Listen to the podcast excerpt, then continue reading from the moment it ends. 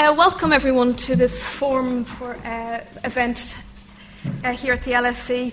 It's lovely to see lots of uh, familiar faces from our previous events, but for those of you who don't know who we are, we are the Forum for European Philosophy. We put on public events, discussions like tonight, debates, lectures, all around the idea of getting philosophy out into the public.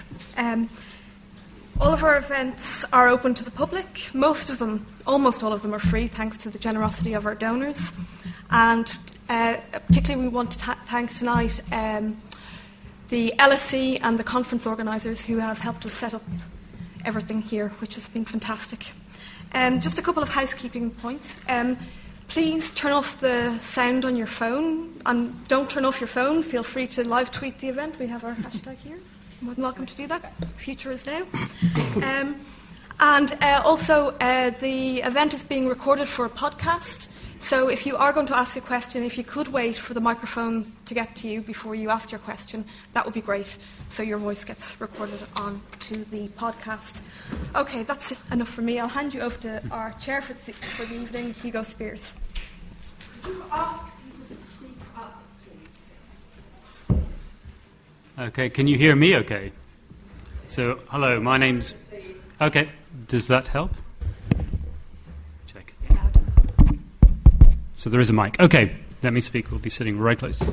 So, uh, welcome to this uh, this evening's panel discussion on the nature of memory, perspectives from art, history, and neuroscience.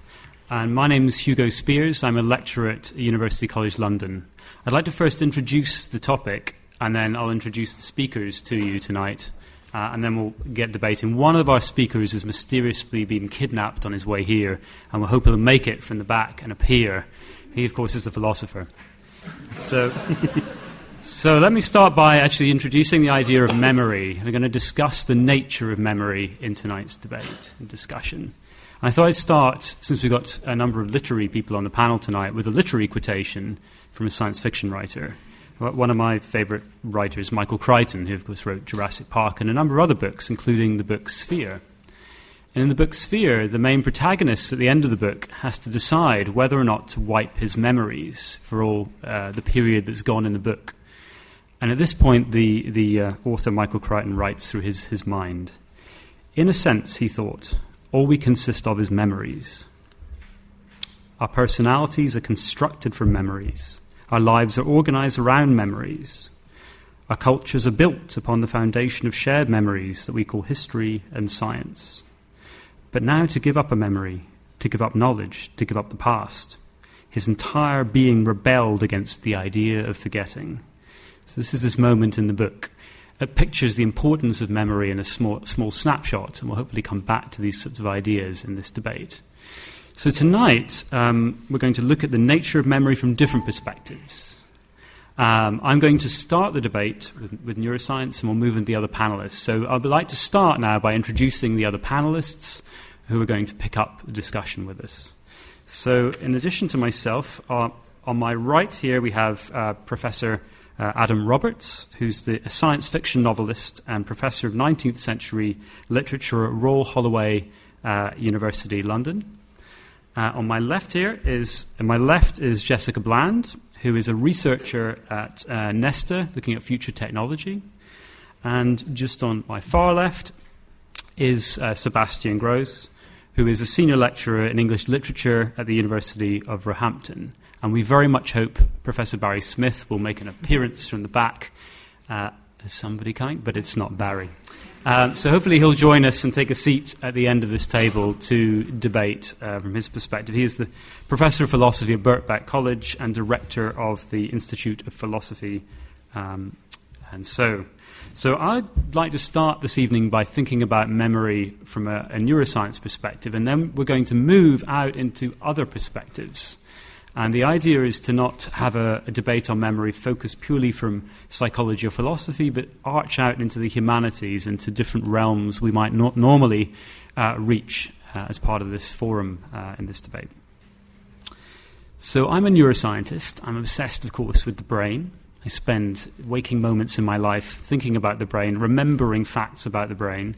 And from my sort of experience, my, if somebody says, What's the nature of memory, Hugo? Tell me what the nature of memory is. Uh, if I'm pushed and are, confronted with this, my instant thought is it's stuff to do with synapses, the little structures inside our brain. That there's our brain as it grows inside our body from the moment we're born, and before we're born, in fact, lays down these amazing memories till we die. And actually, what the nature of memory is, is the kind of changes that occur in these uh, cells in your brain, the neurons. And the fact that they're malleable, they can, they can change, they can update how they're configured. So the, the chemicals within them change, the physical structure, the look of them changes. And that, in a sense, is the nature of memory. It's those structures. But the question as a neuroscientist are what changes and where and what is changing. Uh, I'm not just obsessed with the structure, but I'm also interested in well, what is it? What is it that's memory in terms of thought and in terms of behavior? And so, if you ask me in a different mood, I'm sitting with undergraduate psychologists, I would think about the nature of memory as well. There are different types of memories. The short term memories, long term memories, you can think about different types of memory systems. I'm not going to bore you with that tonight. But one of the big advances we've seen in neuroscience is not just understanding the connections in our brain and how, and there's Barry just arriving at the back. A big welcome to Barry Smith. uh, he gets a round of applause. he came down to a stony silence. so we should shuffle up a bit. So, okay. So, so I'm hoping Barry will, will take. So I'm just Barry, just for your information, starting to take a very reductionist view of memory, okay. which is the kind of standard view in neuroscience that it's synaptic changes. Uh, but it's also the idea that there isn't memory. There isn't one type of memory. And in fact, your brain has all these different systems running in parallel to solve lots of different things. So, what if I imagined I asked someone in the audience tonight, what is a memory for you? It might be, well, remembering to come here tonight, or what I was doing just before, or what happened this morning. That's one type of memory we call episodic memories, autobiographical memories. But in fact, our brain is flooded with different types of memories. Knowing how to ride a bicycle, you don't remember that in the same way when you first learnt it. It's a habit, it's something you know how to do. And so we know from work on, on patients that these types of memory systems differ enormously. You can have some patients who can remember what happened yesterday but can't learn to ride a bicycle. Uh, and vice versa, you might find someone that um, can't remember yesterday at all, but is able to do that. So you can get these dissociations. And there's a lot of research to sum up that. Um, and we could sit here and talk about that all night, but in fact, it's, you know, it's, it's what it is. It's, it's, um, there's some really interesting discoveries that have fueled our understanding of what memory, the nature of memory really is. But as a neuroscientist, tonight we're going to open out this panel discussion into people in, in philosophy, literature, and future technology and ask what is the nature of memory for them.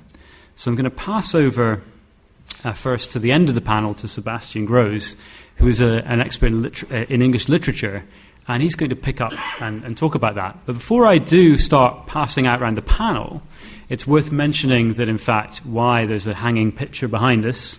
And in fact, we're all gathered here tonight because of a uni- unifying uh, binding through the AR, uh, the ARHC, the Arts and Humanities Research Council of the UK, and the Wellcome Trust, who funded.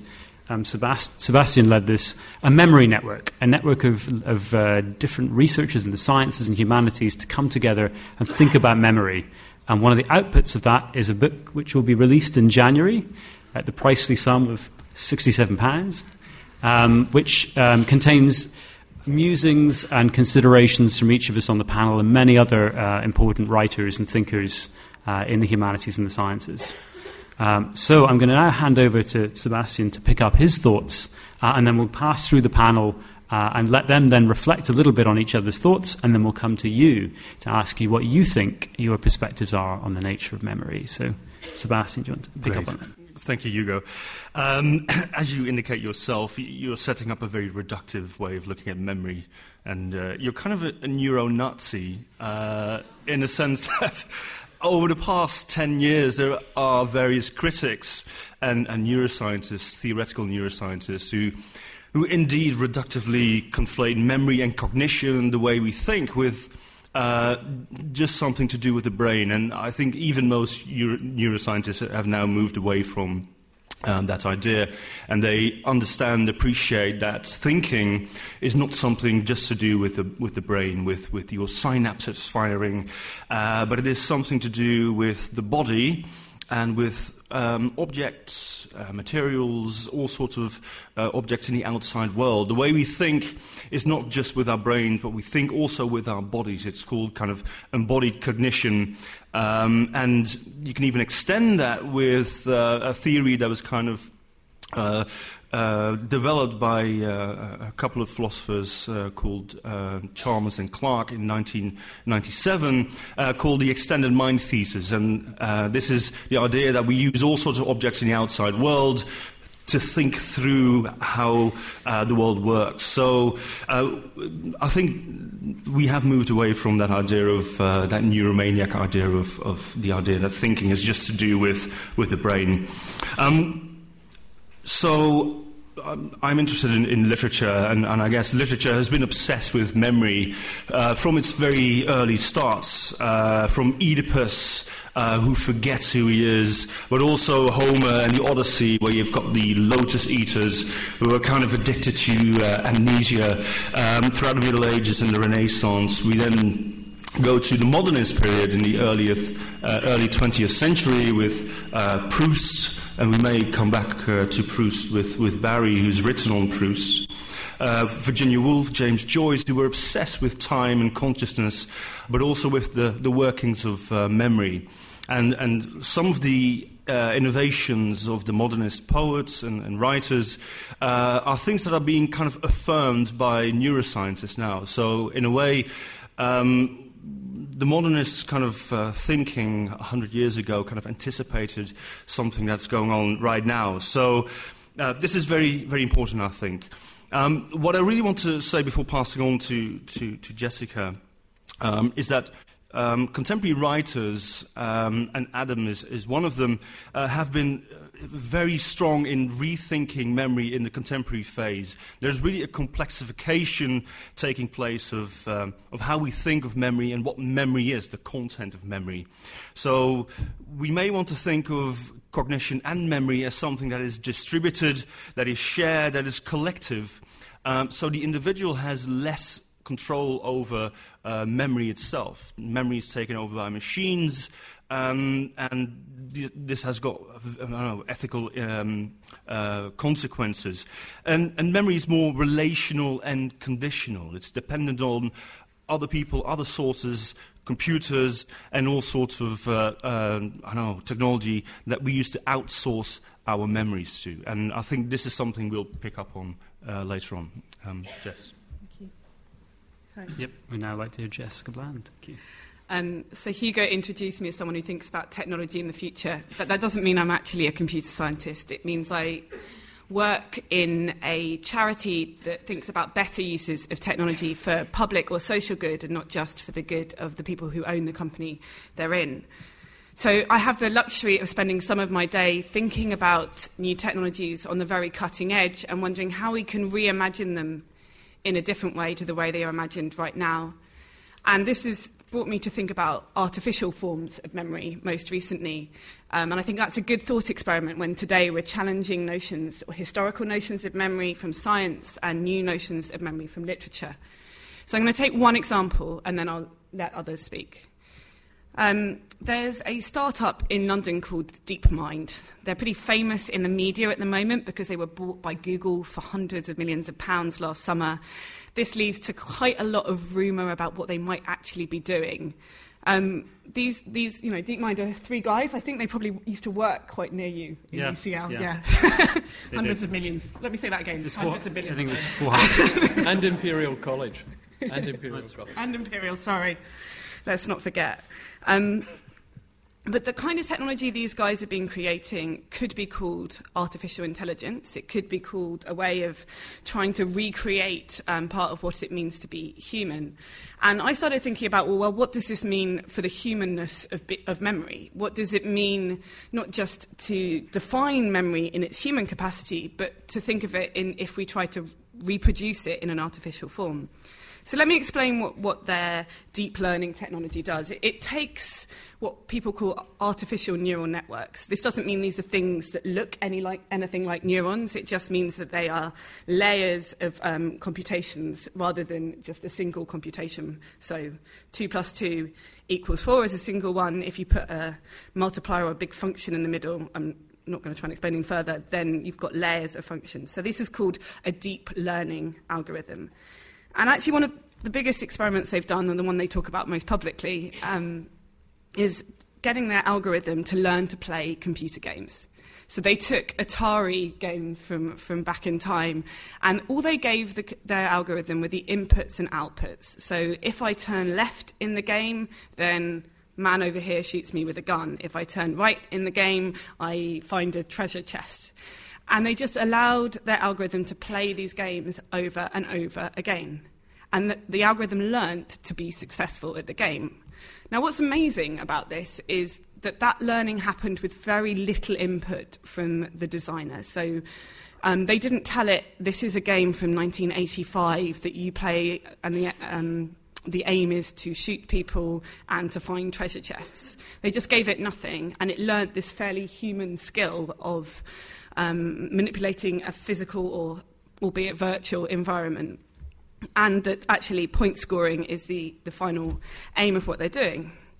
Um, in the media, this leads, the kind of pontification you get is will killer robots come and take over because now they can learn?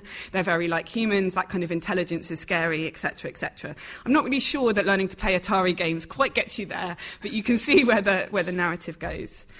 And this is quite close to some forms of memory that we know about already, not that episodic memory, but the, the other half of that equation, which is called semantic memory. And this is the kind of thing that I got really interested in when we were in the memory network discussions, because there's a point in human development when you, the ability to plan comes, comes out. In, I think it's three or four years old. Um, this is when you start to take patterns, perhaps like a computer game patterns, recognize those patterns, and be able to predict something in the future. So the sun rises every morning, every time I turn right, there's a treasure chest, that kind of thing, and say, okay, next time it's the morning, the sun will rise, next time I turn right, yay, I get a treasure chest.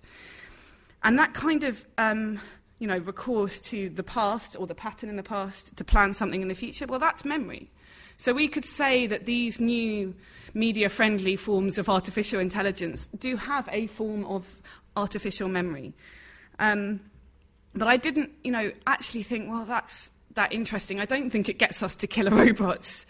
I think what I'm really interested in is if there was a new generation of technologies where we got closer to that episodic memory. So, what I think is really interesting about human memory is the idea that we have a kind of autobiographical capability. So I, I, tell and retell stories about my past. Um, my father tells and retells stories about the past that change every time, at least they have over the last 30 years. Um, now, that's, that's part of being human and something essential about that memory, almost that failure of memory that makes it really human. And, and so I don't I, I, think the interesting thing about technology and memory in the future will really come when we can start to make artificially those kinds of forms of human memory.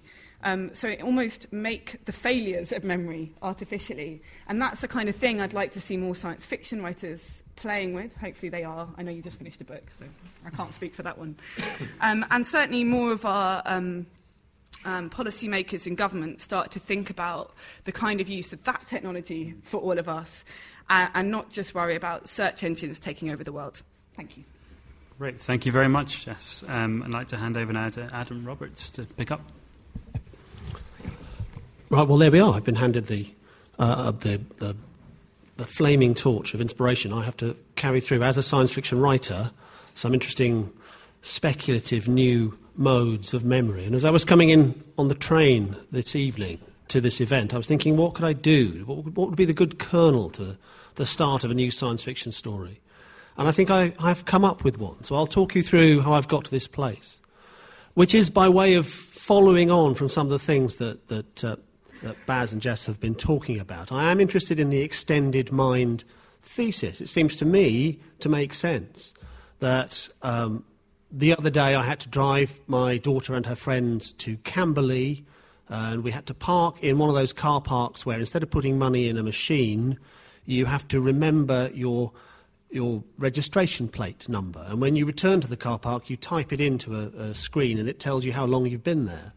And I happened to be in my wife's car, which is nicer and smells good. And I couldn't. So I looked at the registration plate and I thought, I could remember that, or I could take a photo with my phone. So that's what I did. So then the memory is in here. And it's still my memory. I'm still using it functionally to be able to go back to the car and get the and pay the parking ticket and so on. Or equally, I am old enough to remember in the backward and abysm of time being pr- pr- forced to memorize poems in my English class at school, memorize Shakespearean monologues and so on.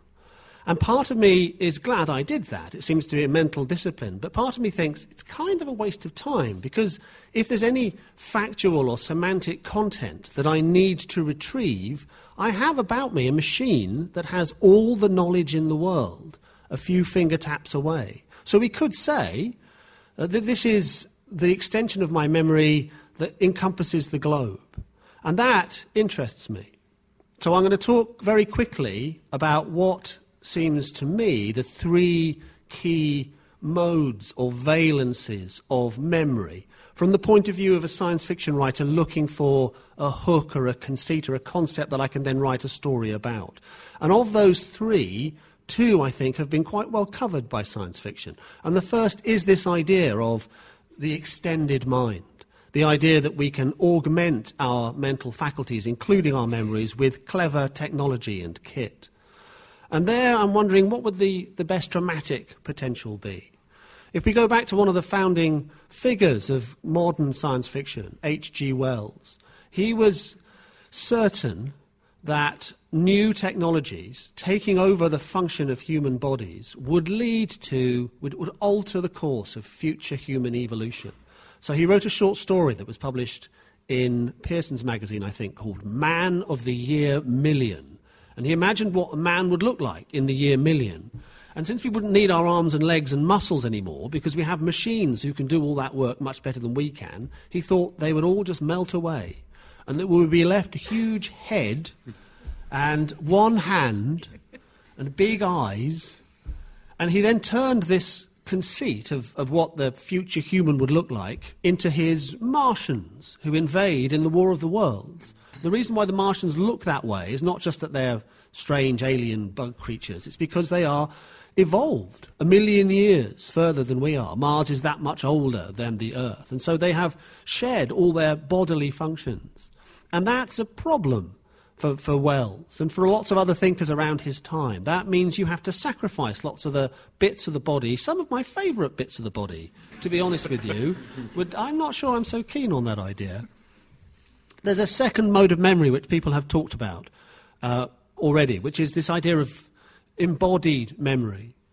Uh, and that's the idea that you can spend many thousands of hours learning to play the piano, but anyone who can play the piano will confirm after a while the memory is no longer really in your brain.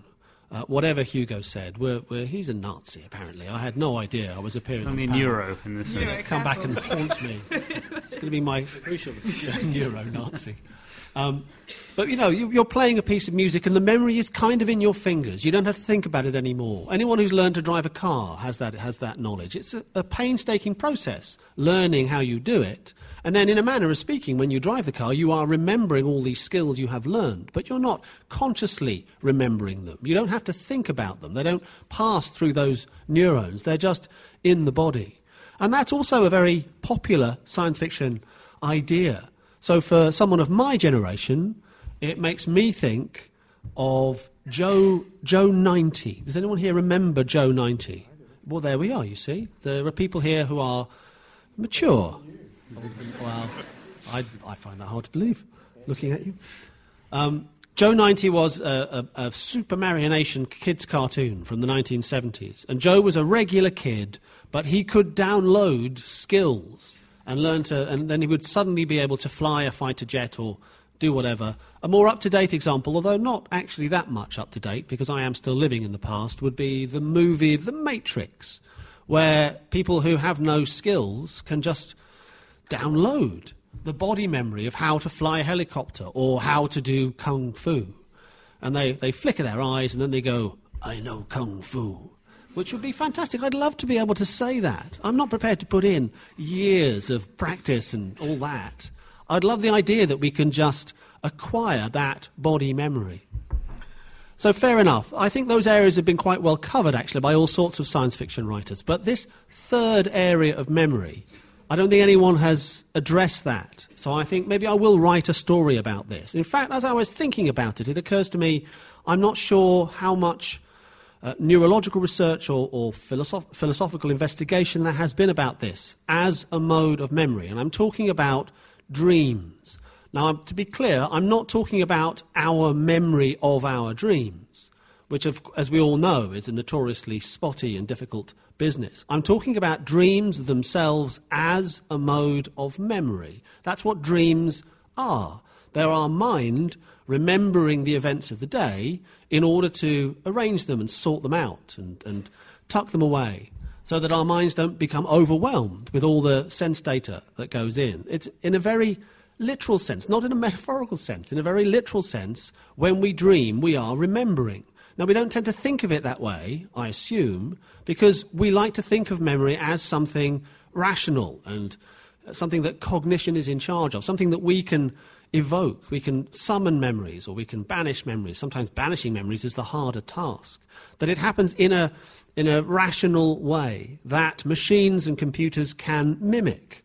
Uh, so my iPhone is very good as long as the, its processing and its programming runs on logical, sequential, causal lines. We all know dreams do not work that way. They're not logical, uh, they're not causal, but they are memory. And they have a very important function in the brain. They have a very important neuroscientific function. So I'm wondering what it would be like to have a machine that could dream for you. You might say, well, I wouldn't want such a machine. I enjoy my dreams. Well, I don't enjoy the dream about the, the gigantic spider that's trying to teach me Norwegian. That's a horrible dream. That's very, very alarming. But some of my dreams are quite pleasant. And you might think, well, I'm not sure I can imagine a machine that would be able to do that, because that's, that would require a machine to have the same non logic as whatever part of the brain. Um, a Freudian would say the subconscious, but I understand that Freud is no longer in fashion on account of his big beard. That's very infra dig in modern neuroscience now, although not in philosophy. In philosophy, a little trimmed beard, that, that, that's very good. Um, but now, no, now we've got Jeremy Corbyn back and Karl Marx. He had a very, very big beard. Uh, what Freudian would call the subconscious part of the mind that works according to its own weird logic that we don't entirely understand. And the fact that we can't rationalize it, the fact that we can't cognitively map that in a, in a way that makes causal, logical sense, is kind of the point of the dreams. So we would need to think of a machine that could do that. And we could think of the advantages such a, such a technical prosthesis might bring with it. Maybe it could dream more effectively than we can ourselves. Maybe we would wake every morning, not just refreshed, but rejuvenated, and with massively increased mental capacity. Maybe a, an artificial dream would be much more efficient at doing what it does than a natural organic dream, in the same way that an artificial machine for moving around like a car is much faster than using your legs. So that, that's the idea, that's the nugget for a story that I've, I've brought with me here tonight. And I will go away and write it. And since you were all present at the, at the birth, um, like uh, Mary Shelley and Frankenstein and that house on the, the lake in Switzerland, I will, I will give you all a, a discount when it finally comes out. And uh, you, are, you heard it here first. I will stop there for that minute because we want to hear what the, the professional philosopher has to say. yeah, I'll hand over now to Barry Smith. He'll take the Thanks, thanks, Hugo. Um, so my fellow panelists have talked about everything other than memory. Uh, we've heard. so you know, call me old-fashioned. I thought I'd bring it back to the topic. So we've heard about learning, and I'll distinguish that from memory. We've heard about our iPhones. You know, am I my iPhone? No. Uh, yes. Okay. yes, you are. You are. Yeah, I think I think you uh, are, Barry. I'll, I'll, tell you why you're not in a minute. Um, and we've heard about we've heard about neurons. They, they they might be close. They're certainly involved. That's good. Uh, we've heard about embodied skills, and we've heard about dreams. Um, all good, interesting topics, but not memory. So, you know, I'm, I'm really glad that Adam's got a creative life because he hasn't got creative dreams and that he just remembers stuff from his day. Uh, I, I have dreams like that, and it's very boring. But quite often I have dreams that surprise me, frighten me. I mean, things I wasn't anticipating, things I hadn't expected to happen before. And the interesting thing about dreams when you're having them, and it's very important, I think, and there are neurological insights from dreams. When you're in a dream, things happen that are very strange, and during the dream, you don't notice and you don't care. In the, when you wake, you notice. So you're inside and then outside, you're in water, you're dry, you're suddenly you know, in one place and another, somebody's a man, then a woman, and so on. And, and at the time, you don't notice. And the neuroscientist Chris Frith says that's because when you're dreaming, a lot of the frontal cortex closes down and you're, you're, you're working with the remainder. And he said it's the nearest you'll get to experiencing what it's like to be brain damaged that you're trying to make sense of very limited information, put it together skillfully. And at the time, it seems to make sense.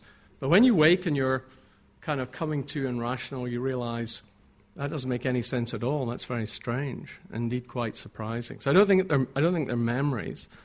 Uh, learning from the past, right? Yeah, we have lots and lots of experience of things happening to us, and that gives us uh, uh, a, a jump start on what is going to happen next so we can predict the future.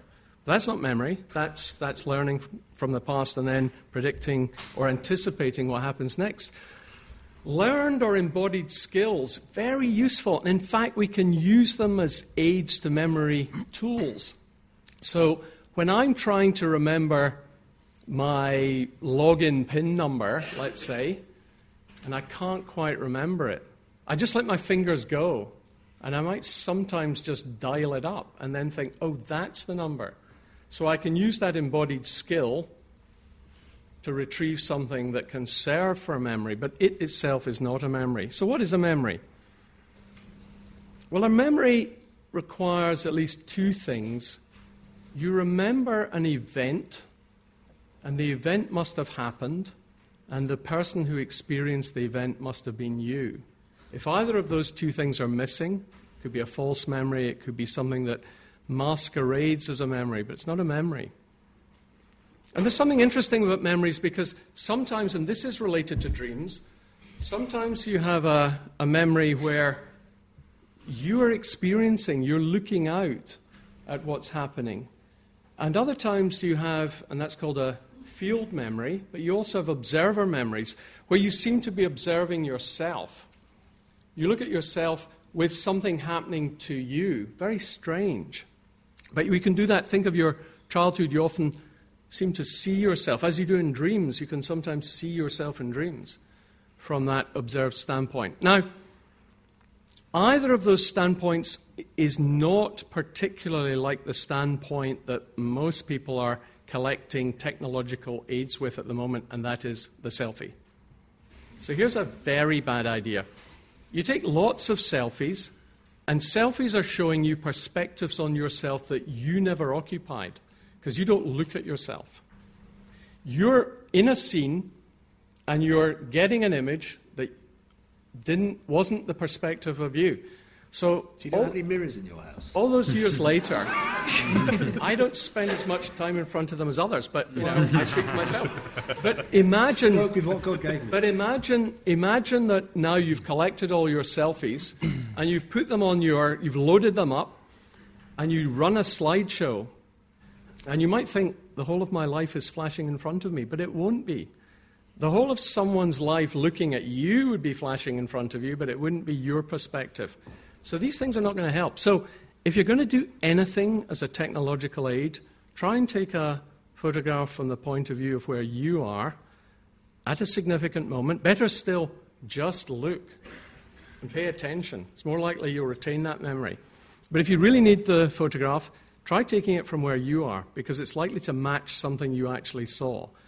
So that will be an aid to memory, but by itself it won't be a memory. The reason you're not your iPhone is because if anything happens neurologically to you, you might lose your language with brain injury or deterioration. You might lose lots of um, specific forms of memory. Then your iPhone will just be a stranger to you. You might look at these images and they might mean nothing to you. It's not going to help. It's the direct connection that you have to have in your experience to a past experience of you. That's what will tie you to your past. That's what will give you a sense of continuity. And it will come and go, and there'll be gaps. But without that, I don't think we are the human beings we are. So that's what's important about memory. Okay, great. Thank you very much for everybody's different perspectives. So, the way we're going to run the panel discussion is we're now going to invite panel members to tap me on the shoulder and say, I want to jump in and complain about one of those things I just heard. and we'll do that for, for a little bit, and then we'll come asking you to, to nudge in and uh, ask questions to the panel. So, I'll open it to the panel first. Does anyone want to pick up? I've got about eight different things to complain about here, but I'll like the others to, to start first. And can I ask you a question? Yes, you can. Um, I'm only here because I like asking Hugo questions. no, the, when Barry described all of that, I, I, think you could probably nod along to a lot of it because when I've un- what I've understood from your research is that what you described is what you might call one type of long-term memory, but you talk about many of the other things as other forms of memory. And so, in some ways, that was a specific case of how you might define memory, maybe not how a neuroscientist would define it. So, would you agree with that or not? That's a, that's a very good question. Uh, I, on one level, it's a very useful background Barry's brought in. So, before even considering some of these terms, he's saying there's a you out there to have that memory. So, philosophy does this amazingly good job of going, wait, wait, we missed some very basic, important things before moving on. So, in that regard, I would agree that you can't have a memory without you and something happening. But in a sense, a scar on your leg, you know, that's a memory, right? Your body has remembered something, it's stored it, it's changed. You know, it's a memory, but it's not the kind of thing I'm that excited as a neuroscientist about scars. I'm interested in the way our thoughts um, can retrieve, we can go back in our mind and travel in the past um, and retain things and skills. So, yeah, I think Barry missed some of the beginning uh, neuromania, neuro-Nazism that we saw for an eye. So I should say I'm trying to play devil's advocate a little bit. But at the same time, I do. I, if you look at the current neuroscience out there, there's some very strong claims, and people will talk about this is memory when they see a rat freeze, uh, and it's very different to the kinds of, of events and things we're looking at here. But in that technological world, those experiments going on in MIT, and I think um, yes, Adam picked up on this a little bit about the different ways science fiction has moved, is the idea of implanting memories. And that's been a science fiction goal for a long time. Uh, sorry, a science fiction idea, but it's now become sort of science fact if you diverge from what Barry said. So these scientists are now able to make a rat, they're able to implant into part of its brain a fake memory for something that's never happened to it that can control what it can do. It can choose to do behaviors and express things that it shouldn't know, very much like in The Matrix, where, you know, I know, I suddenly, the main character knows Kung Fu. This rat doesn't know Kung Fu, but it knows, oh my god, I never want to go back in that box again.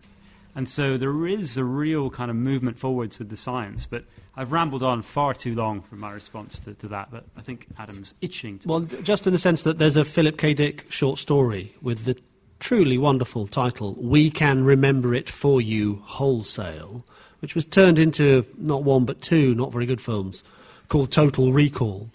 And the original, I mean, Philip K. Dick was a, was a philosopher of note, it seems to me. And the original idea he puts into that story is that you can go to a special kind of shop and buy memories. And that's as a, as a premise. The way he works it out as a story is his character, who's living this exciting um, adventurous life where he travels to Mars and he fights and he gets the girl is recalled to reality by the fact that what he remembers is just much higher quality than ordinary human life. And that the real experience of, of being an embodied being is, is mostly banal and a bit dull. And we can tell that a memory is false because it's, it's better than the kind of memories we would acquire kind of organically. No, you're putting the face again. so, so this, this, this has got a long pedigree, and in fact, it's got a very good pedigree. Um, David Hume, the great Scot, thought you could tell the difference between memory and imagination because memories were more vivid. But he also accepted that liars who told the same story often eventually began to believe their lies and they became more vivid than the reality. And so vividness was not necessarily going to count. I mean, the, the, but the Philip K. Dick view about, you know, so when people say they can buy memories, they can buy false memories. False memories are no longer memories. They're no more memories than a toy gun is a gun. Just remember that. I mean, the word false is important here.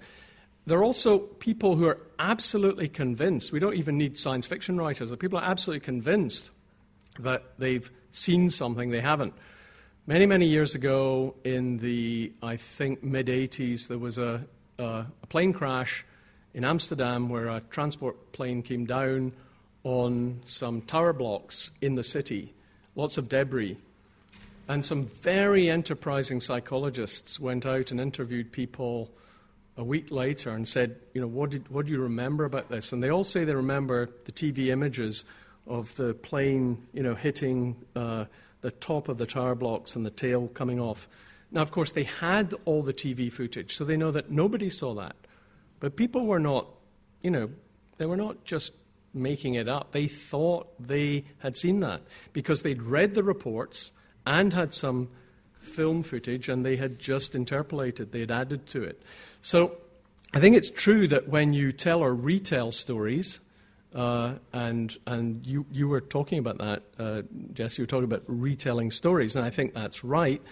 You embellish and you change and you add, and you might add more detail. And that's why I'm, I'm going to kind of suggest that, like the neuroscientists, I think there are many types of memory, and the type of memory I'm much more interested in is smell memories, olfactory memories.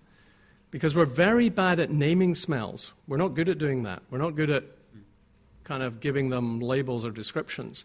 If I give you out odors, you might say, hmm, yeah, I, that's familiar. And I'd say, what is it? And you say, I don't know. It's on the tip of my nose, I will say, because you can't quite get it. And that's why I think smell, because you don't use language, tends to get in there when it's associated with memory, usually with charged emotional memories, in a way which is unadulterated. And then you have what's called the Proust phenomenon. Years later, you smell a smell that seems to take you right back to your grandmother's kitchen or to your schoolroom or to something or a holiday. And it's, it's spooky. You feel the kind of aura of having that sense of it recreating the past for you or you re encountering the past.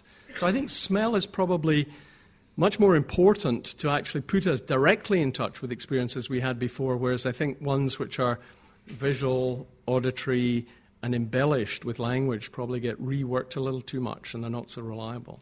Can I just pick up on that? Um, I saw a film last night uh, called Alive Inside, um, and this was short, I think, about two years ago. And this was um, a guy in America who was working with people in, in hospitals who had Alzheimer's. Uh, and he brought this kit, just an, iP- uh, an iPod and, and earphones. And these people who were really just gone. They, they didn't speak anymore, hardly moved. And he puts on um, the, the, earphones with music from, that, from their era, and they completely responded. The whole brain started to become alive again. Um, so it's not just smell, but also the auditory function that I think really can uh, bring back people who've, who've got brain damage or Alzheimer's. Well, I, w- I would say that, I mean, there's lots of work on this. Vicky Williamson, among others, mm. is working on this. And that memory for music or for songs tends to be rather isolated and tends not to bring back other memories. I mean, we hope that by getting people with dementia or with Alzheimer's to, to hear some music, that that would bring something back. In fact, what it brings back is the ability to sing that song. Mm. So um, we see these very sad scenes where you can go to see an elderly person, you can sing them a song, they can join in, they're animated and then at the end of the song, they say, Who are you? Because it will not bring the rest back. So it's a very localized memory. And I think that points up the fact that memory does have these rather isolated, mm. siloed, parceled kind of existences.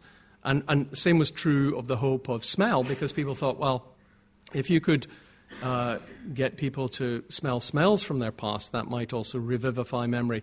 But of course, the other thing is that people with um, people who are aging lose their sense of smell, And the loss of smell is actually an indicator, often two year advance warning of dementia and Alzheimer's or Parkinson's. So it's not a very good test. Mm-hmm. Can I ask one question then, Barry? Because I, I, can see that we're not going to agree on the, on the question of um, the extended mind thesis, that you're not a believer. Yeah. And I'm not going to make you a believer. Oh, it's a shame, isn't it? I was hoping to maybe the scales would fall from your eyes. So the need a good argument. Okay, so the, the argument, the counter argument you give is that so to take the. It seems to me that once I've taken a photo of my wife's car registration number, I have that memory. I don't have the memory in my brain, but I have. I can access it any time that I have my phone about me by turning my phone on, which we've been told not to do because it interferes with the podcast. So I, I can't access it at the moment, but I can access it. So it seems to me I don't see the the the, essential difference between me retrieving that information from my phone and me retrieving that information from the back of my head, so that in the way that I know what my wife's birthday is or what our anniversary is, I honestly do. I don't. Now, so just to, so your your argument against that is if I had some kind of brain damage, then this information would might well lose meaning to me, and I wouldn't be able to place it. But isn't that true of the brain itself? I could have brain damage and then elements of my memory would no longer make sense to me in my skull. So I'm forever writing down people's phone numbers on pieces of paper. It's a bit like taking a photograph of a registration of a car. And then a week later you think, what the hell is that? Who's that? And you sometimes dial it to find out. Oh, oh. You've got no idea why you did it. So that's, that's not a memory. That's a, that's a, it's a trace of something which was a memory. You but, remember the number, but not the well, I think no. I, th- I think I think you need to. It, it's an aid to memory. So what's an aide-memoire? What you have to do is you have to say, "Oh, I want to find my wife's registration number. Oh, I remember. I remember. I took a photograph of it." Or when you look at your photographs, you say, "What's that?" Oh, I remember. That's a photograph of my wife's registration. In other words, if you didn't have that part, it means nothing.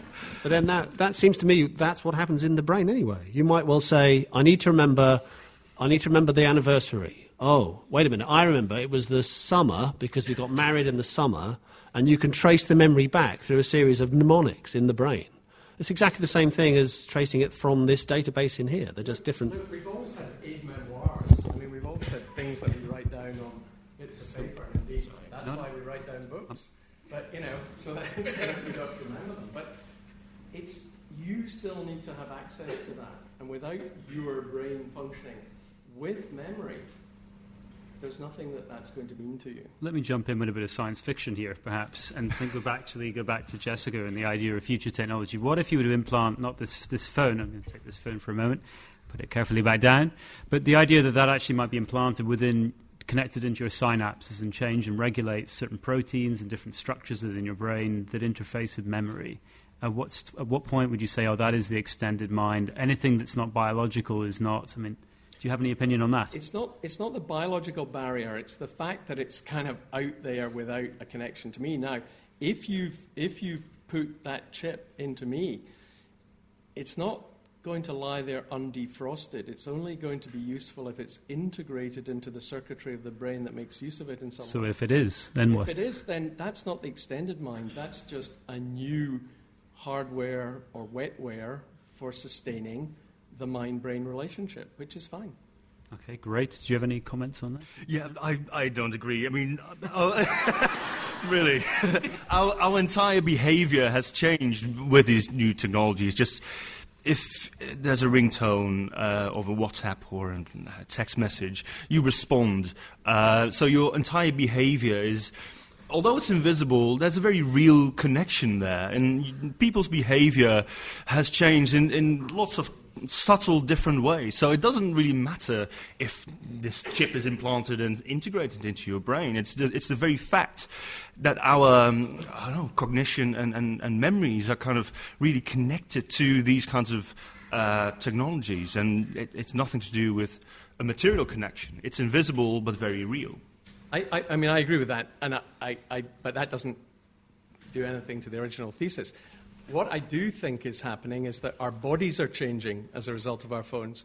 Many of you certainly the guys and, and anybody else who puts their phone in their pocket will have had that phantom experience of mm. having a buzzing on the leg, which you now get, which makes you think, oh, my phone is ringing, and you keep looking at it and it's not actually, because the brain has learned that you get that vibration.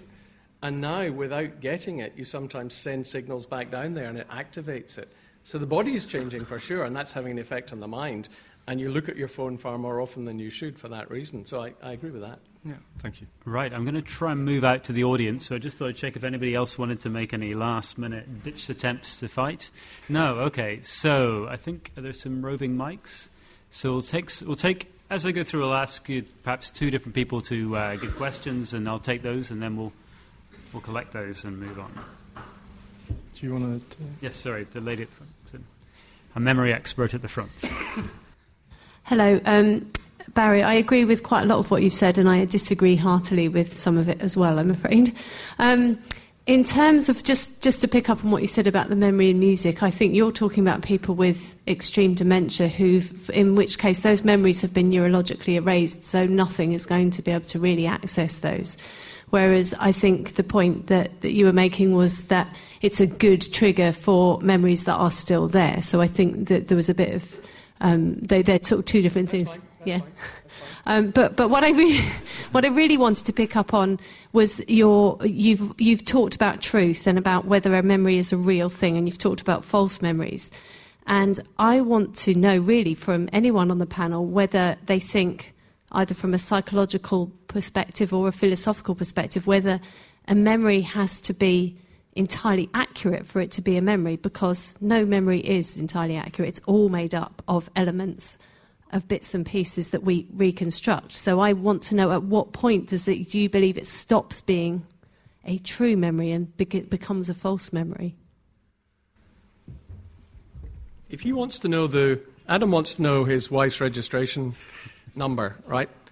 And he might consult his phone because it's an aide-memoire and he remembers he's got it there. It either is or isn't that registration. I mean, if he says, My wife's car's been stolen, and he reports it to the police, there's something really true and accurate about giving the right number. He could just say, Well, I'm just going to make it up bits and, from bits and pieces. And they might say, There's no such car, or that's somebody else's car. That's no good. He's actually got to get the right registration. So I'm glad he's got it in his car, and I'm glad he remembered. He's got it in his phone, and I'm glad he remembered to put it there, because that's actually going to be useful. I think this is one of the places where we do disagree because it seems to me that kind of factual, semantic memory of things and, and phone numbers, excuse me, which is a, a, part of memory, of course it is. It's some of that stuff that we have to remember. That these fantastically technologically advanced aide-memoire, if that's what you want to call them, help us with, is only a small part of what memory is. The memories that matter to us most are affective, our memories about how we felt at a certain time, what it's like to be with someone, what, what, those sorts of things. And those are not true or false in the way that a, a, a car number plate is the right number or the wrong number. I think it's either your wife's face or it isn't. And if you're having those affective memories with someone that's not your wife's face, then I think she's got every reason to worry about you. And on, on that note, we'll move to a new question. We have a, we've had, well, I'll come back to you. Um, I will take a question from right from the back up there. Uh, sorry, just to give the, the team a lot of extra work.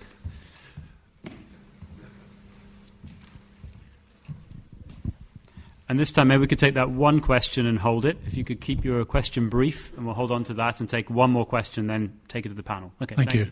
Um, uh, Professor Smith, you said that uh, dreaming at night was effective, was, was equivalent to being brain damaged. How would you, or anybody, explain that you can go to bed at night with a problem and your brain damaged brain then works it out during the night, and in the morning you've got the answer. So, yeah, we have another question there. Oh, sorry. Yeah. Yep. The lady here. Yep. Thank you. So I'll come back to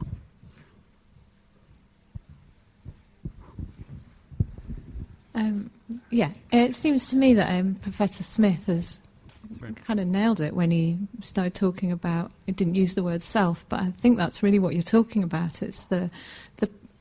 I, have been thinking about memory from the from starting with the question, what's the function of memory, rather than the nature of memory. And my understanding is that the function of autobiographical memory is to tell us who we are. So that we can tell ourselves who we are, then we can tell each other who we are, and we can form communities and we can communicate. And, and all of that presupposes that, that the point is that there is a self, there's a you who's experiencing. The other thing that I wanted to say was that my understanding is that memory is memories are really the things that are delivered. They aren't necessarily things that are held wholesale. So the point is semantic memory, all these facts, uh, even sense, sense experiences, sense perceptions, and so on. We gather them together, we recount a memory. We say recalling, but we're recounting a memory. We're telling a story. That's the point of it being autobiographical. And that's why it may be different each time. But again, this is all about there being a self that gathers together the data. Okay, great. So about the self, you're asking the panel to maybe reflect on the role of the self in memory. So I think Barry can pick up the first question and um, repeat. If you could go back to what the question was, and then maybe. So, so the first question was if if um, dreaming is a little bit like working with very limited materials and a bit like being brain damaged, how can it be that we sometimes think very hard about a problem, go to sleep, and in the morning we've got a solution? Um, okay, I think that's because we get outside of the normal constraints. So here's a little confession. I sometimes have some of my most original thinking and philosophy when I've got a hangover.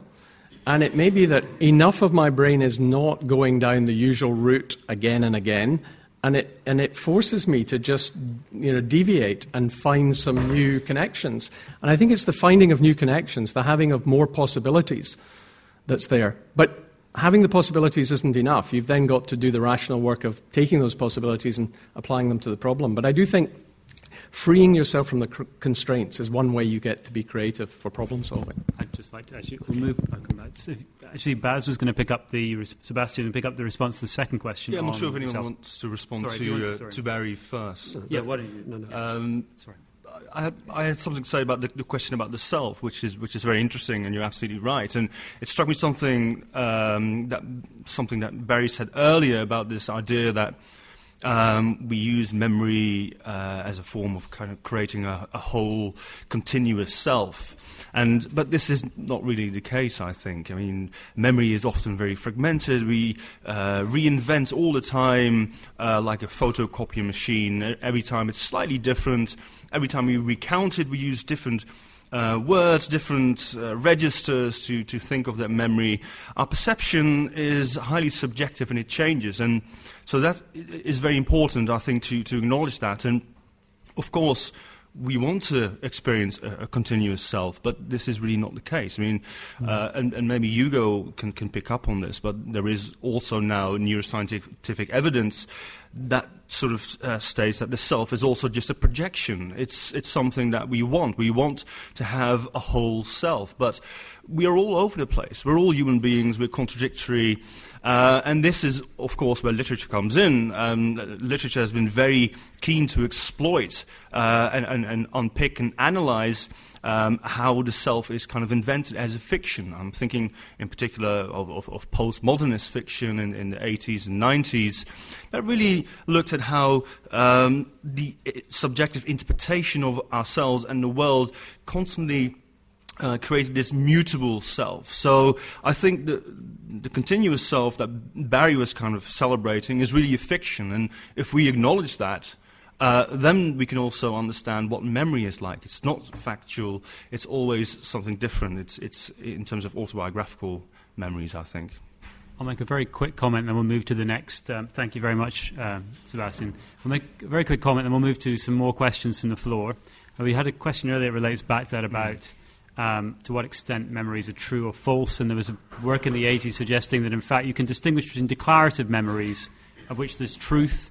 You can say, yes, I did have eggs for breakfast. And like Barry would pick up on that. But then there's all these things called non declarative memories, where it just makes no sense to say, is it true or false? This is how, you know, how your muscles move. You can't explain all the mechanics of your body. You just know how to do something, and there's no truth to it in but that then, sense. Then surely there's also a kind of intermediary zone, which goes back to what to the, the, the question we've just heard. If I so the academic term has started again, and I went in today to my place of work, and I was lecturing and, and teaching seminars and so on. And the last time I did that was before the summer. So if I think back to the teaching I did before the summer, if we followed a strict kind of Barry line then there must be a truth to my memory. And I think, and I think, well, I did a good job teaching last term, and I'm a good lecturer. Then that's going to build my, my subjectivity in a way that is confident and that will make me a better lecturer because I'm more confident. If I think back and think, I'm such a terrible teacher, my, my memories of that term are just, I was awful all the time, I will be less confident and I will be a worse teacher in the future.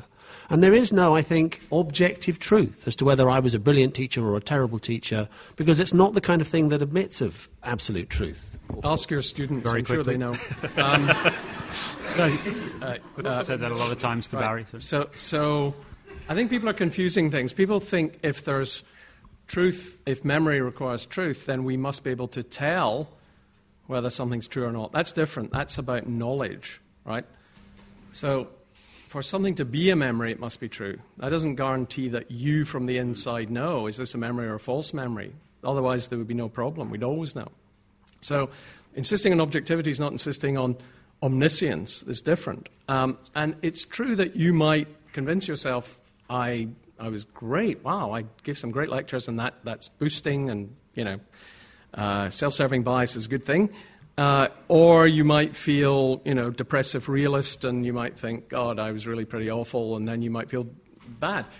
But that doesn't settle whether the memory is right or not. What settles whether memory was right or wrong is about what actually happened, right? So, I mean, I don't think we're confusing knowledge and our ability to know the truth with whether something is true or false. There are some facts, and we can get them right or wrong. And as Hugo said, there's declarative. And then when you distinguish between declarative and then something more procedural, Hmm. I would say that's not a memory. I'd say that's embodied skill, and it's know-how. I know how to swim. I don't think it's a memory. I know how to swim. So, so a lot of psychologists would think of it memory as just any change in your, your nervous system that's stored, which can be very. Like the ability to know, don't put your hand down on that hot pan is one of the most basic things you don't want to do, or pick up your wife's car in the wrong time and day. Uh, so I'm going to move down to the lady at the front who has a question, and then we'll take maybe one more question with that. Ah, great, thanks. So we'll get this lady first, and then a question at the back. Another question there. Great. Thank you. Um, two points, one, one very short. Um, the loss of a sense of smell can also be a warning sign of brain tumor. Um, and that can be often fixed. Um, what about the whole issue of cultural memory? I had a ridiculous thing happen earlier today. I've lived over here for years and years and years. I know that the, four, the 14th of October is written 14 October, not October 14th. But this morning I was in a hurry. I was buying a ticket to something. It said 14 October, no, it said 15 October, 1400 hours, you know, 1400. I thought it was for the 14th of October, looked in my diary, didn't have anything there, went trekking across town to buy a ticket to something which I couldn't really afford, and realized later in the day I had three other things going on that day. But I had, so I had looked at it automatically, gone into my own cultural memory, October 14th. Okay. And as people are moving and moving, and with the whole migration around the world, that global migration that's happening now, I would think we're going to be running into this sort of cultural automatic memory and perhaps having less Right. Yeah. understanding of each other and not Right, I'll hold on to is that happening. idea. That's a very, I think the idea of cultural memory at that level and perhaps others we can bring out. I'll hold on to that for a moment and go to a question up there and we'll come back to letting the panel answer that. We'll see. Hiya. Um, yeah, I mean, I basically start with being completely sort of supportive of um, Professor Barry Smith's position, really. And I think there is a real confusion going on in terms of memory and the relationship to the self and the mind brain distinction. And there's not been enough discussion in the panel of the mind as a concept, with memory as a concept within the mind, as opposed to the mind, the brain as a concept. So maybe we're too quick to get rid of the Freudian kind of root and thinking. I think there's a lot to be done. There's a lot of really good research at the moment in terms of understanding mentalization and the development of conscious, consciousness uh, as a concept and where does consciousness and that's like you know the awareness of the self in relation to others and that self come from? And i think that's been really missed apart from barry smith's point really. And in saying that i mean the, the, the questions i suppose um, the reason i'd lead to a question if that's right. Um, so because the nature of memory has changed rather you know the way we use memory rather than memories changed which is why i would really disagree with um, is it Adam's position? You know, so with the phone, we use memory. The memory, as Barry Smith said, is, is the knowledge that it's in the phone. We're using our memory, we need to store less things. And that relationship to truth in the real world, you can have um, the fact of your experience as opposed to the fact of the number plate. So that can change. I can mentalize new. I can have felt really angry at a person earlier. That's my memory that I felt angry. I can change in relationship to the truth of what actually went on in that situation. I can change the fact of my experience, which changes my memories late, later down the line when I rethink it. And the bit, I, sorry, the, the question at the end is the way I'd sum that up is you threw in kind of the idea, I know just as a quick point, of the scar as a memory. And I suppose I'd ask the panel, is a scar a memory based on all that mind body perspective that we're actually looking at? Okay, great. There's two two points. One is about the cultural memory, and the other is about to what ex- what do we really call memory? Is a scar a memory, and where are we going to stop calling something a memory? Does, who would like to pick up the cultural memory? That's that's Baz. That's Baz Baz. is getting fingers pointed at, and the literary expert. Um, yeah, um, cultural memory is hugely important. It is it is absolutely changing, and uh, I, am not from this country as well, and, and, I do have sometimes. It depends on your state of mind, and um, if you are hangover like, like Barry, yes, your mind functions differently, you may slip back into a different mode of thinking. And um, and this, for me, uh, just to go back to to the other uh, question, it, it also kind of uh, underscores the idea that the extended mind thesis is, is quite correct. It isn't just simply the brain that works, but it is all sorts of contexts which have a historical layer within your personal life that determine how your mind works. So it isn't just in the brain, but it's also um, various different contexts, the way in which you were educated, your gender, uh, your, the level of technology that you enjoy, because uh, we're all very, very privileged with our mobile phones. So um, it's kind of, in a, in a, way, a luxury problem. So um, these problems will get more and more complex, I think, in, in the years ahead, certainly as technology will um, in, increase. Um, and in a way, maybe Barry can say something about this. And one of the things that I concluded in, in the, the book of memory that we've kind of all co written um, is that we need a, a different approach to the position, the point of view, as Barry uh, talked about this earlier. For instance, big data, uh, the culture of big data. Um, we must occupy a different, almost transhuman kind of uh, position in understanding how memory archiving works. Um, maybe, maybe, Barry can uh, jump in. Yeah, yeah I, I think this comes back to the second question, which is that we're changing the notion of memory. So we talk about having a lot of memory on our phones or our computers, and we need more memory. And that's okay, but we have to understand that that's an extension of the term. I mean, I'm, I'm quite happy if, if we can have scars on our legs being memory, then I'm quite happy to join with Hugh Johnson and think the wine remembers the weak harvest with the slight dilution in the finish. I mean, that's fine for me. That's memory. Um, but that's an extended sense of memory. So it's not that we've extended the mind, it's that we've extended memory beyond the mind, mm. and we're talking about various things that, I mean, have traces. And, and, you know, I think Baz is absolutely right. You know, we are going to have to think really hard about how we, we interface with those quote memories, especially with big data, huge issue. What's the human data interface going to look like, especially since there are vast amounts of information organized in a way that's beyond our powers of organizing. That matters. Thank you very much, Barry. I'm just actually jump in and I'm going to take a couple more questions in the audience, but I actually want to just ask something from Jess while we were in here because she picked up something early on in her her intro about the, na- the nature of these systems we're interacting with. Phones, we've heard a lot about, and also artificial networks. And it seems to me that we're talking about memory now, and very much like we access, we write down notes, we draw scribbles on tables to help us remember things, um, but very nice scribbles. But um, what doesn't seem to be happening at the moment is, or very little to my experience, is proactive teaching through artificial agents about what we, how to improve our own memories on a daily basis. I don't go into my phone to have it teach me things. I access it to get information, and I don't know whether Jess has some any any thoughts on that because that to me seems like a different way we'd be interfacing with technology in the future.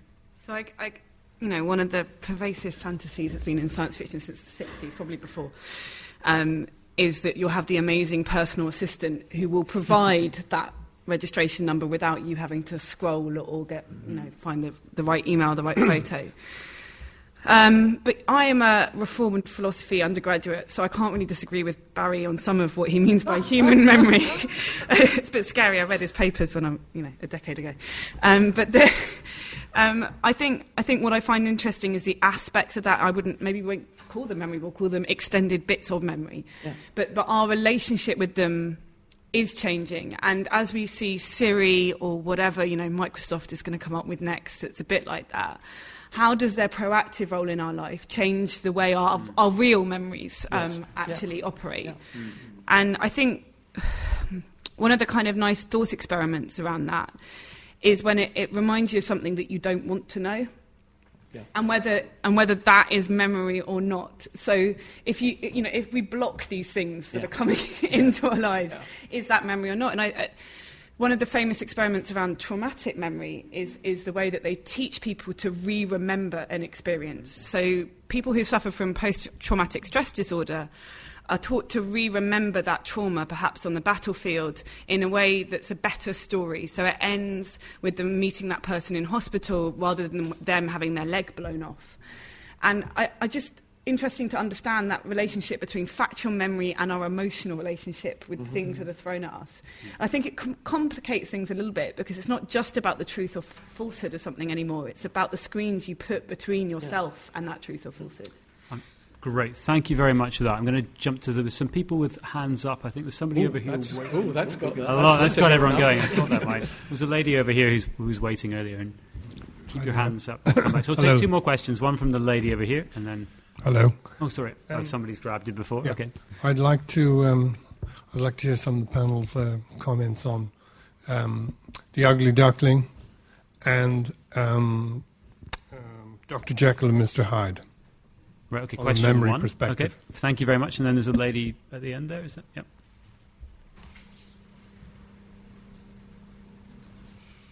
Um, it's kind of links into the last kind of question you were talking about, um, and making a, using technology, I guess, to make a more comprehensive version of our kind of organic memory. Um, there's a bit of a phenomenon, I think, of people who can who have very extensive memories and can claim to remember every day of their life, but Mm. they don't really seem to enjoy it. You know, they can remember very traumatic experiences. They hold grudges. If we are going to use technology to expand our memory like that, is it really desirable? And do you think Right. we should do it? That's a very good, useful question. I'll take one more question because I think we'll take that. And um, yeah, there's a chap here, I think. There's just a lady the, up there. I think you've been waiting a while. Is that right? Yeah, with the glasses. Yeah, that lady just there. Yeah, sorry. I'll come back to you. So we'll take these. We'll get a little answer. So we've got okay, great. Um, okay, so my question is um, a bit about this extended memories and experiences. So there's a um, kind of well-known or used um, thought experiment, uh, thought experiment in philosophy, which is called the experience machine. Um, and very shortly, it is whether or not you would be willing to enter into a machine and through that machine experience your life as if you were living your real life, but actually you were just sitting in this machine and getting all these inputs to make you experience that. Um, I'm bringing this up based on a claim that I picked up, and correct me if I'm wrong, from you, Adam, saying that real experience, real physical experiences um, have more value than experiences conducted through a robot or through um, an extended measure like an aid development.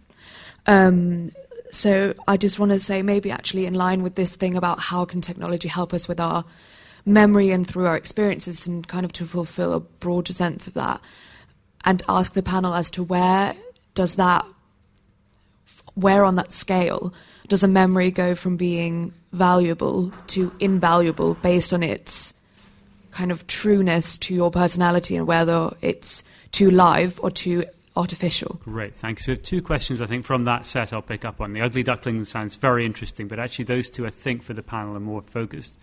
So, first of all, maybe we could take Adam might want to respond to that last question, and then the, perhaps um, Jessica might respond to the other one about what would it, would it be bad? What could the bad things about the technology? Okay.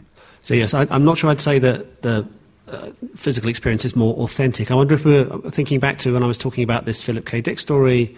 Uh, we can remember it for you wholesale. And the point of the story is no one would go to a shop that sold memories in order to buy a dull or banal memory. In the same way that you don't go and buy a novel that is, is boring. You want a novel that's more exciting than your life. You want to go and see a film that's more thrilling than your day to day existence. That's what it's there for. And that's the, that's the moral of that story. For myself, as it happens, especially since uh, I became a father and I've got two kids now, um, I, I do take the force of that old Chinese curse, may you live through interesting times. My happiest memories are the memories of the last 13 years of my kids growing up when almost nothing has happened. And I'm very glad that very little has happened. This is exactly the environment you want to raise kids. And that doesn't mean that I'm, I'm craving memories that are more intense or more vital than the ones that I have. Great. So the question over here earlier was about um, memories, and, and, in fact, there was an idea that you can. It was about five years ago now. A group of, of uh, people were discovered to have highly superior. Well, yeah, it's debatable. well, no. Highly superior. Yes, okay. Yeah. the Neuronauts. Group of and Neo-Nazi. Insist on that. Okay, let's keep some decorum. Um, so these people um, who called highly superior autobiographical memory uh, people uh, claim some of them to remember every single day of their entire life back to when they're very small. And many have been tested and shown, wow, they really can do this. There's a group of at least 11 of them that fulfill this crazily good experience. And the first person, like the lady said, had a horrible life. She remembered everything, hated it, was obsessive, it was awful. And then they found a guy who just works as a television host and loves it. No problem. So that, that, that idea is not really true. It's not supported.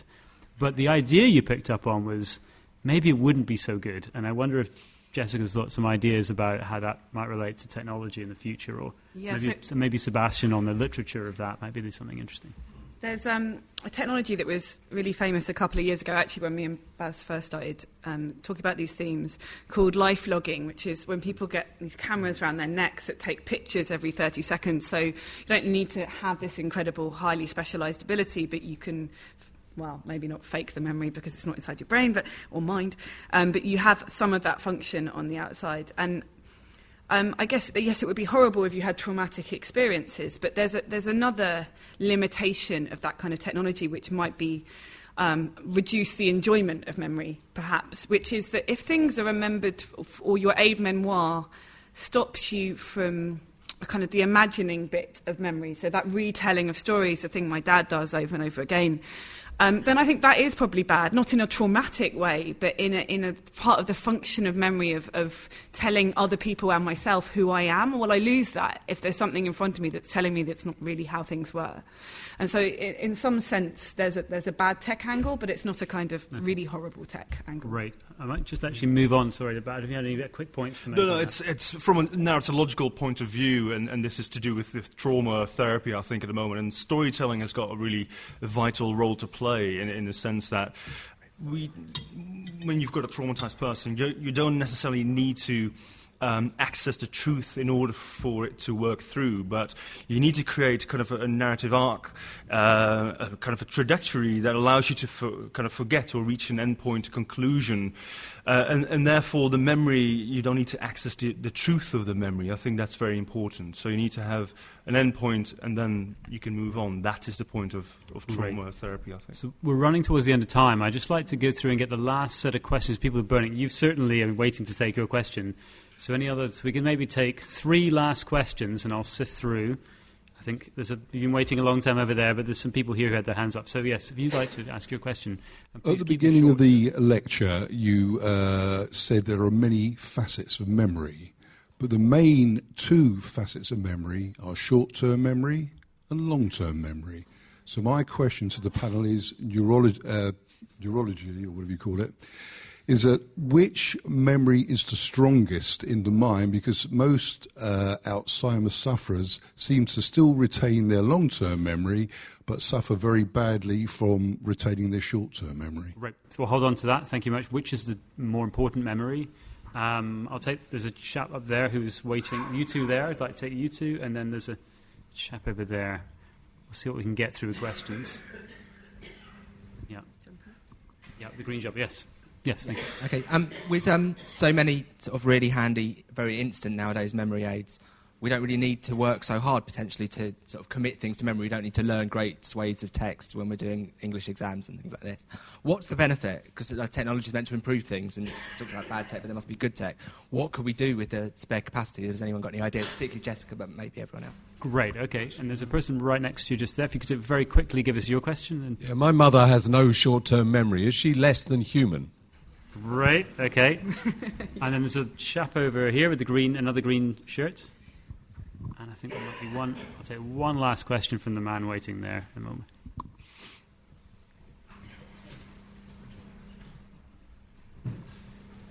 Hi, I was just wondering if um, instincts or sort of stuff in your DNA counts as a memory, mm-hmm. um, and if it doesn't, why not? Great. Okay, that's a very. And one last question we have the chap. Oh, there's two there.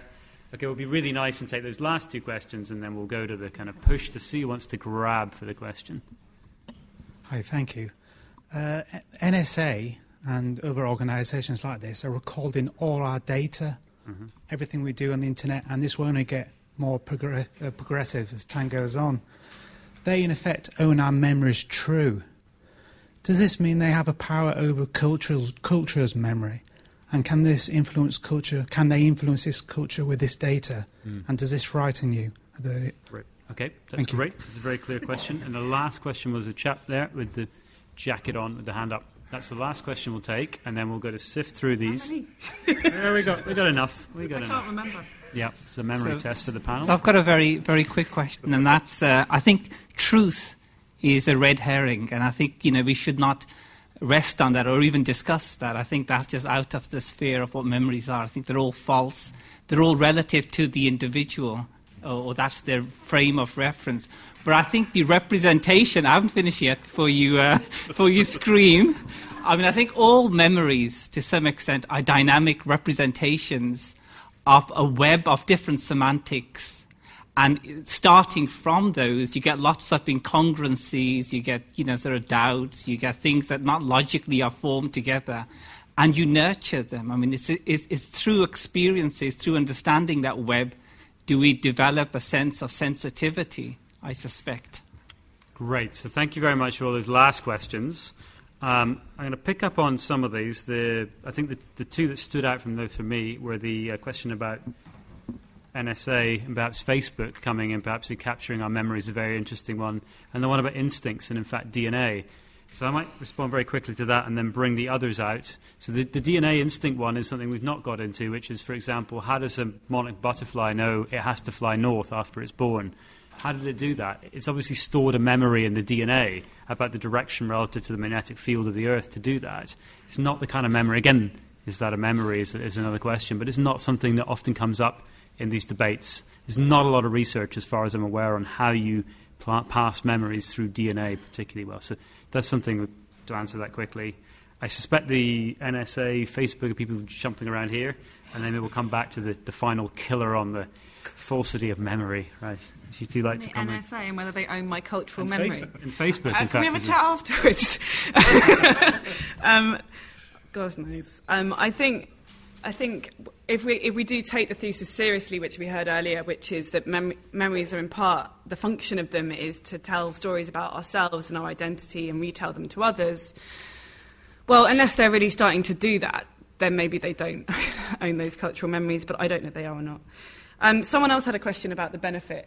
Yes. I need to think about them more clearly um, of new technologies, and I think coming back to kind of a generation that consume their news online more than they do through a very well narrated TV channel.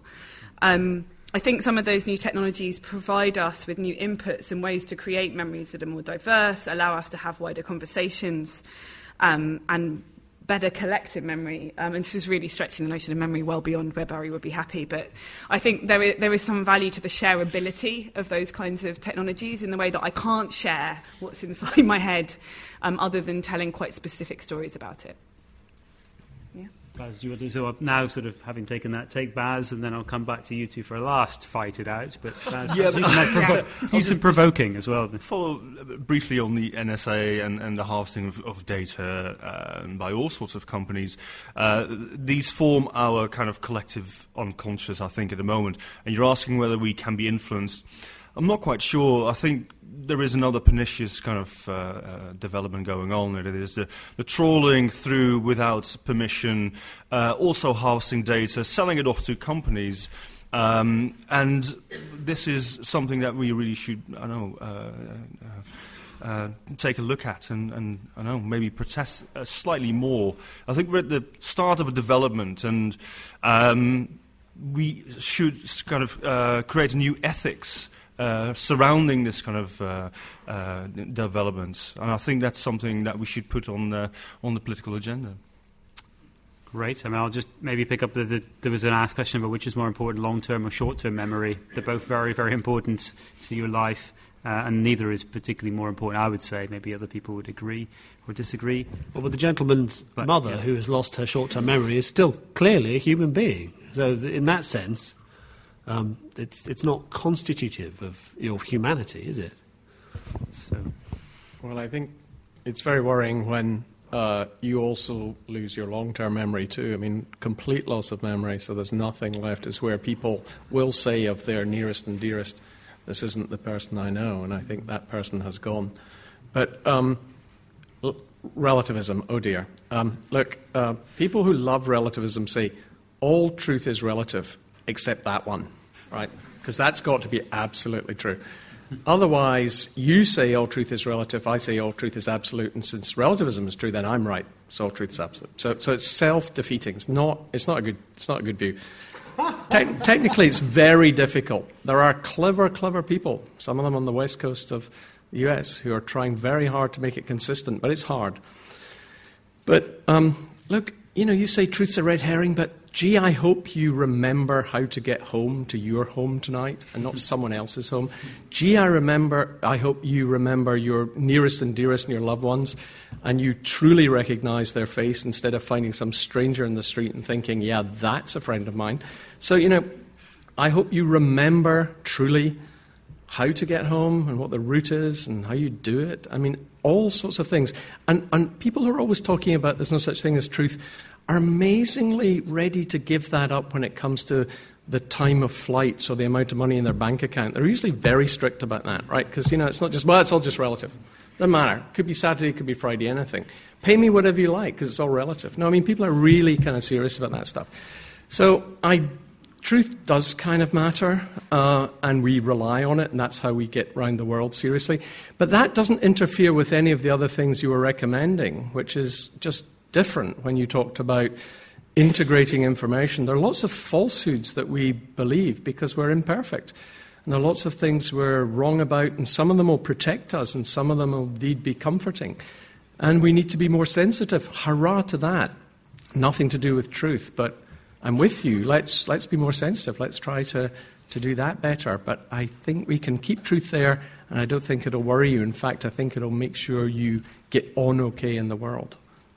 And on that bombshell, unless you have another bombshell to drop. I, we're running out of time. I just I don't want to disagree with Barry because it's part of my personal philosophy never to pick a fight with a Scotsman because I'm from the south of England and I value my my face. I would just say something very quickly about the the idea that you know, Facebook can't forget anything. Something we have to teach our kids now. Actually, that they assume that their online uh, personality will be like a regular personality and things will be forgotten and nothing is forgotten online.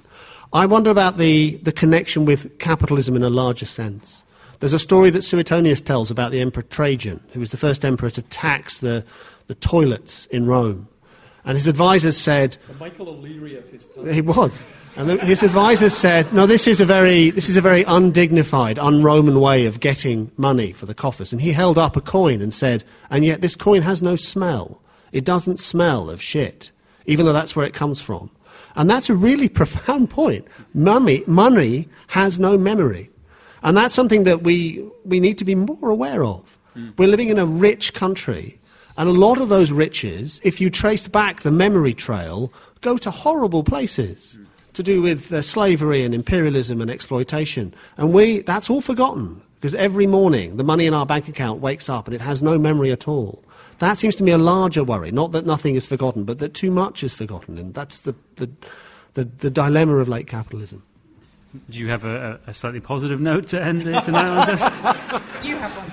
Uh, no, I just think that the future will be great, perfect, and bright. And on that night, And we'll um, remember this night And we'll forever. remember this night with truth, the sort of truth, the sort of truth. Well, I'd like to thank all the panelists for taking part in tonight's event, for you all coming and staying.